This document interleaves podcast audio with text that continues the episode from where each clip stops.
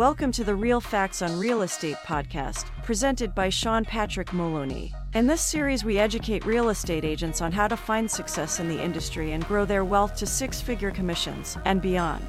Now, here is your host, Sean Moloney. Welcome to episode 240 What percentage commission do realtors make? I'm your host, Sean Patrick Moloney. Thanks for joining me this week. Guys, I want to talk to you about commissions. It's a very important conversation we're going to have here today. Remember, there's certain laws that we have to follow, one of them being the Sherman Act. Very, very, very important. Remember also that commissions are based on local areas, based on local performances, and based on what you offer for services. So you can't just think that there's just going to be some sort of standard out there. When working as a realtor, to talk with a realtor outside your organization is going to be something illegal. If you're talking about commission structures, you're breaking the Sherman Act. It's an antitrust violation, guys. So keep that in mind. Today, we're going to generalize. We're going to come up with some balloon numbers. We're going to talk about some things that hypothetically could happen, but ultimately, you can charge whatever you want and should charge whatever you want. And each agent is allowed to charge whatever they want based on their own services and based on the contract they have with their clients. Be upfront about it, ask what you're worth, and you can always have it. An exclusive buyer agency agreement is one great way to lock in your commissions. The other great way is an exclusive right to sell agreement. Exclusive buyer agency agreement sets you up with the buyer. Exclusive right to sell sets you up with the seller. When you have a contract for how much you're going to get paid, you know you're going to get paid. That's one of the things that we all take for granted in this industry the fact that the listing broker offers what we call cooperating compensation is taken and said all the time, basically illegally. Oh, I'm free to you. Nope, we're not free. We just bill the seller side, which is paid for by the seller through cooperating compensation. So nobody's working out there for free. And if they are, I don't understand why they'd possibly do this job for free, because the truth is, we're usually being paid for by the seller. That said, the best agents, the smartest agents, the strongest agents are using what we call a exclusive buyer agency agreement here in Massachusetts. What it's going to say is that this buyer is working exclusively with you to buy the home and it ensures you're going to get paid your commission. There's lots of different ways to write this up. You could write as per MLS, meaning you're only going to get paid on MLS listings what the cooperating compensation is, you could write a retainer, which is an amount of money that it takes in order to get your services started. You could choose is that retainer to be applied towards your closing credits, or is it just a separate cost for having worked with you? Your commission, how much is it? What percent are you charging them in commission, or what dollar value are you charging them in commission? Is it going to be on top of what the seller is already offering, or is it up and to and from what the seller is already offering. Notice here, guys, that there are no rules, or I shouldn't say no rules, but there are very limited rules, and mostly there's guidance from your brokerage of what you're going to do. But oftentimes, agents leave a lot on the table by not having a contract. Say, for instance, if a listing is up, and maybe in your area it's normally 6% that you see everywhere.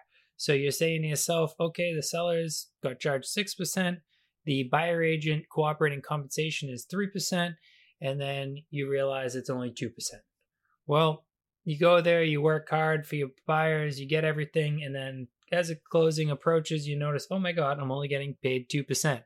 If you had had an exclusive buyer agency agreement and you had 3% listed, your buyer would be coming with the additional 1%.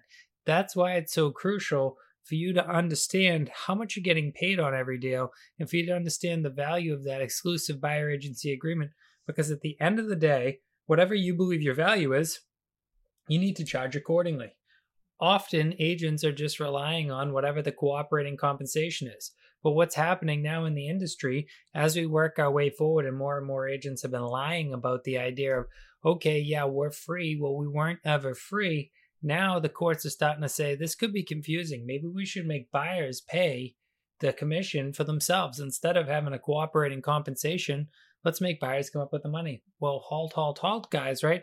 Most of our buyers are struggling to come up with the 3.5% down, the closing costs, different things like that. Now we're going to have them come up with another XYZ percentage in order to engage with a buyer's agent. Now, it doesn't matter where you are, you can see whether your local market bears 3%, your local market bears 5%, your local market bears 6%. Doesn't matter where you are, that cooperating compensation or that buyer agency commission has to be affordable and has to be something agreed upon before getting into the contract. Guys, you have to be clear with your consumers and understand Nothing is standard, nothing is just regular. There's always going to be changes, but when you talk to your buyers about what you're charging, your commission percentages should be much more similar. Now let's get into some of the other factors. Another factor what does your brokerage take for their percentage out of your commission? Is it a 50 50 split? Is it a 70 30 split? Is it a 90 10 split? Is it a 100% split with fees? This is something that when you're talking about the percentage commission that you make, you need to have an understanding of how much of it do you keep. Because it's okay to say, I take 100%, but then if you pay a $650 marketing fee, $100 to the local errors and omissions insurance, another $50 for an in house transaction fee, you suddenly realize again, what percentage commissions am I keeping? One of the things I suggest is when you get involved with a brokerage, you talk up front and understand their commission structure. Very important to understand how you earn your money and how you keep that money you earned. That way, there you have a better understanding and a better relationship, and you don't feel like someone's stealing your money because there's nothing worse, whether it be the brokerage or the agent, having a paycheck come out and having questions and wondering if it's the right amount of money. It makes everyone involved feel bad rather than celebrating together the fact that it was a successful transaction and that everyone should be happy and have helped one another obtain that amazing closing and that the commission is the win, it's the end. So to have any questions at the end because we think things are being unfair, really, really tough. So keep that in mind.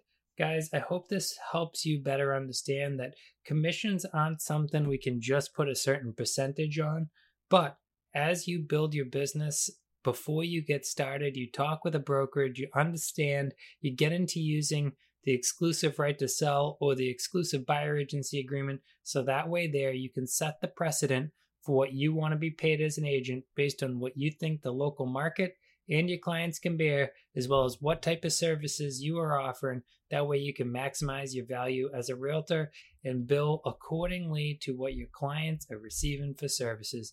Thanks for listening. If you haven't already done so, make sure to pound the subscribe button, and I look forward to talking to you next week.